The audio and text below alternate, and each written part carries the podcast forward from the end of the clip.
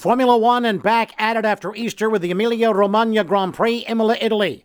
Red Bull's Max Verstappen totally dominating, his engine not shutting off this time, looking like a true reigning world champion. A sweep for the Dutch driver as well, sprint winner from the pole, led every lap and the fastest lap for his second win of the season.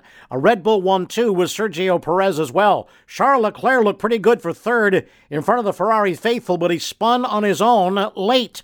Wound up six to dent his points lead. It was a dismal day for Ferrari. Carlos Sainz went out on the very first lap, punted into the gravel by McLaren's Daniel Ricciardo.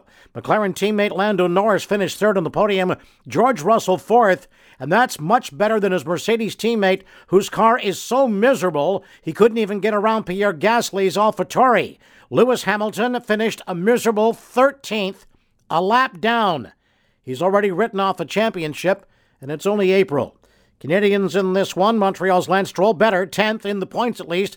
For the first time this season, Nick Latifi a distant 16th. F1 points into Miami. Leclerc leads Verstappen by 27 in drivers. Ferrari's lead on Red Bull is now down to 11 on the constructors' tally. NASCAR, the huge high speed Talladega Superspeedway. Ross Chastain's second win of the season to go with COTA. After coming off turn four in third spot, Chastain was able to sneak to the inside as Erik Jones and Kyle Larson battled for the lead, allowing Chastain to take the lead in the trioval and push back to the start finish line to take the second win of his career. Austin Dillon was second, Bristol winner Kyle Busch was third. Catch Raceline Radio presented by Subaru, Monday nights at 10, Sunday mornings at 7, and on the web and podcasted at sportsnet.ca. I'm Eric Thomas.